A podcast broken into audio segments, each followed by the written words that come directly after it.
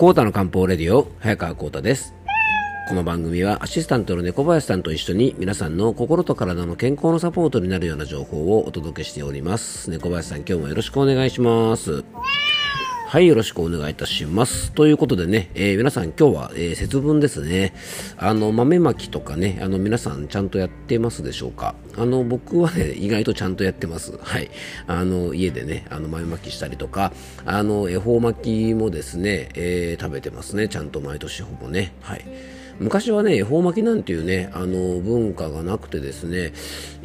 僕がね、記憶があるのが、もうね広島に住んでたぐらいの時になんか恵方巻きっていうものが出始めてそれまではね節分の時って豆まきをしたりとかはするんですけどあとねイワシは食べたりしましたが、まあ、それ以外ねなんか恵方巻きを食べるなんていう文化はねあんまり全国的にはなかったと思うんですよね。多分あの関西ローカルのね習慣だったんじゃないかななんて記憶してます。違ったらごめんなさいね。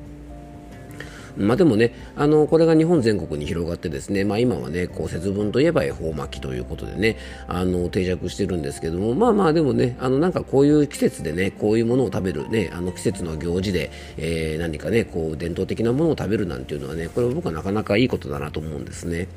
で山梨県ではですね僕が住んでる山梨県ではこの節分の時期にですね霧山椒というですねまあ練り切りとかですねすわまっていうようなあのなんかいわゆる和菓子ですね。あの赤とか白とか、まあ、ちょっといろんな色がついたですね。そういうあの甘いねあのお餅みたいなものにちょっと山梨の山椒が入っててですね、まあ、霧山椒という名前で言ってる、ね、和菓子があるんですけども僕それが非常に好きでねあの節分になるとそれを食べるっていうのがですね、まあ、非常に子供の頃からのね習慣でなんか懐かしいなと思いながら、まあ、それもね結構毎年食べております。はい、えー、皆さんはねどんな節分をお過ごしでしょうか、えー、僕のお店の2階にはですね、え、保育園があの入っておりまして、えそこの保育園でですねやっぱりあの豆まきの時ね節分の時にはあのね園の先生たちがですねかなりリアルな鬼に扮してですね、まあ、子供たちに豆まきをさせるんですねでその鬼が現れた瞬間ですねもう2階のね保育園から子供たちの悲鳴があの聞こえてきてですね毎年本当にねなんか微笑ましいあの風景だなと思ってね楽しみながらあの見させてもらってるんですけども。あのそんな鬼がですね毎年僕のお店にやってくるんですが、えー、その時の様子はですね、まあ、インスタの方にねアップしてありますので、えー、よかったらですねあのご覧になっていただけたらと思います。結構完成度が高い鬼ですからね、えー、皆さんよかったら、えご覧いただけたらと思います。はい、えー今日もねこんな節分の話をしてるとねあの取り留めがなくなってしまうので本題の方へ移っていきたいと思います。それではコータの漢方レディオ今日もよろしくお願いいたします。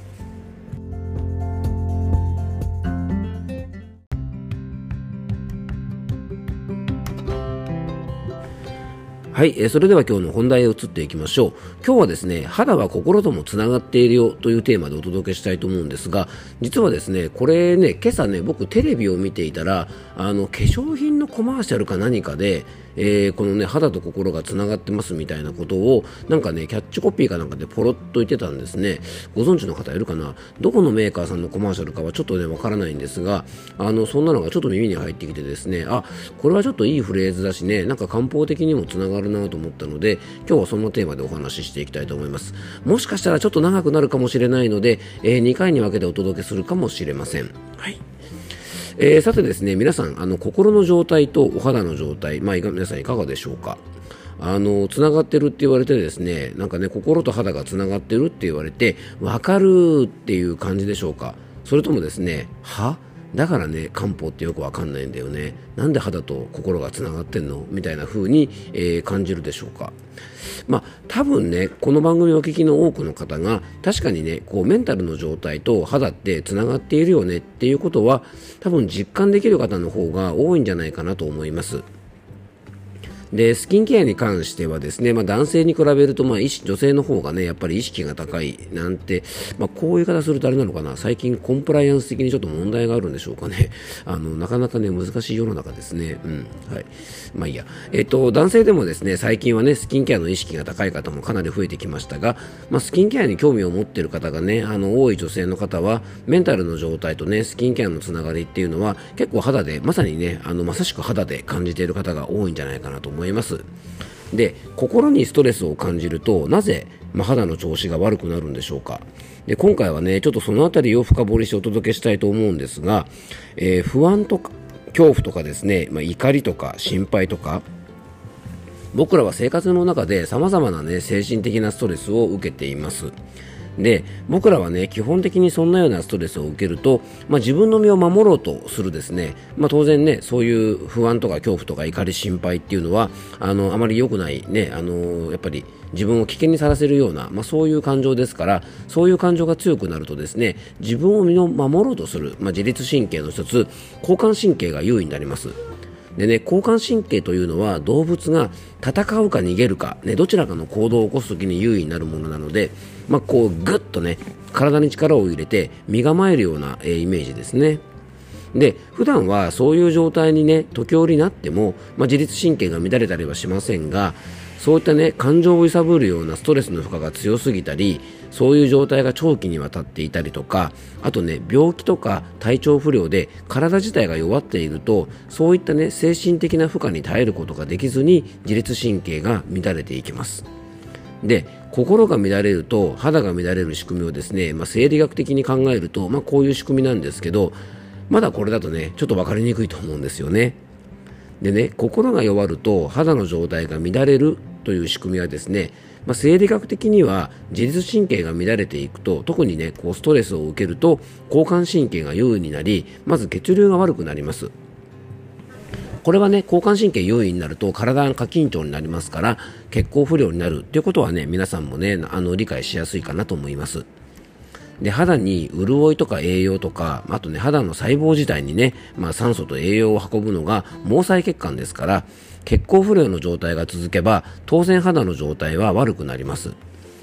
また自律神経は自分の意思ではどうにもならない体のコントロールをしてくれるところで例えばねその代表格が胃腸ですよね。胃腸ってね皆さん自分で動かすことできませんよね。はい。なので、えストレスでね自律神経が乱れると胃腸の働きが悪くなり食べたものがしっかり消化できず未消化のものが腸に降りてくるため老廃物が肌に現れやすくなるんですね。でこれもね生理学体の仕組みからね考えていけば腸というものはね腸管で食べたものを吸収して肝臓で運ばれてそこで分解されて体に必要な状態になって、まあ、肌に来るわけですからそこの入り口の腸の状態が悪ければ当然老廃物が肌に現れやすくなりますでね、胃腸の働きも悪くなるので、まあ、お肌の大敵である便秘も多くなってですね、まあ、ニキビとか肌荒れとかをどんどん作っていきます。で、あとストレスによるね、暴飲暴食とかでデトックスがうまくできなくてね、まあ、肌荒れをも引き起こし、えー、やすくなるんですね。あとね、食欲不振、ストレスとかで食欲不振になってしまうと、肌も栄養不足になって、張りがなくなったりとかですね、シワも増えたりしやすくなります。また、心の状態が不安定な時は、気持ちのゆとりもなくなります。なのでね、日々のちょっとしたスキンケアがおろそかになったり、メイクをね、落とさないで、まあ、寝てしまったりとか、ね、めんどくさいからこのまま寝ちゃえってなっちゃったりね、あの、お肌にとってマイナスの習慣っていうのも結構増えてくると思うんですね。なので、漢方では、肌は内臓の鏡といってですね、まあ、肌の状態を見ると、まあ、体の内側内臓の弱りのサインを知ることができますが同じように心の状態も教えてくれるんですね。で体の仕組みとか、まあ、生理学的に見ると、まあ、このような仕組みでね、まあ、心と肌がつながっているということがわかると思いますが、えー、漢方的にはですね、えー、イライラしやすい状態例えば常に起こっているような肝うつ気体と言われるような状態は、まあ、交感神経が優位な状態で血の巡りが悪くなるのでね、まあ、肌の血流が低下してシミやくすみなんかが増えやすくなります。また怒りはですね,、えー、っとね怒りとつながりが深い肝という五臓の一つは筋肉ともつながっているねつながりが深い場所なので、えー、顔が引きつったりとかですね痙攣なんかも起こして表情も硬くなります。なのでね顔の血流が悪くなって肌荒れなんかも起こりやすくなります。またね心配ばかりして不安が強いと漢方ではね消化する場所火が弱ると考えます。ね思いすぎると火が弱って弱ってくるんですね。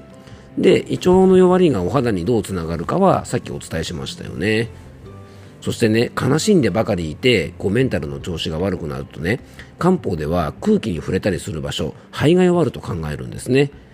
なので当然ね、呼吸器系、鼻肺大腸なんて言われるところが弱りますから、まあアレルギーを起こしやすくなり、アトピーとかアレルギー性の皮膚炎とかですね、あとジンマシンなんかも起こりやすくなって、肌もかさつきます。そしてですね、恐怖ばっかり感じていると、腎を損なうと漢方では考えます。腎はホルモンバランスとつながりが深い場所だし、えー、腎膀胱なんて言ってね、あの体の水はけともつながっている場所なので、えー、加齢によってね、あとここは弱るとこですから、えー、肌ツヤがすごく悪くなったり、老けて見えたりとか、えー、体の水分調節とつながるのでね、張りが低下したりとか、みずみずしさが低下してしまったりします。なのでね、実は肌の状態で心の状態がわかる。肌荒れがひどい方は心の状態も安定してないことが多いので、最近肌の調子がいまいちと感じたら、まあ、まあ体の状態はもちろんなんですが自分ではつかあの気がつかないところで心が疲れてるかもしれませんのでちょっと注意が必要です。えー、ちょっと長くなってしまいそうなのでね、えっと、ちょっと続きは次回またお届けしたいと思いますので、えー、よかったらまた明日の配信もお聴きください。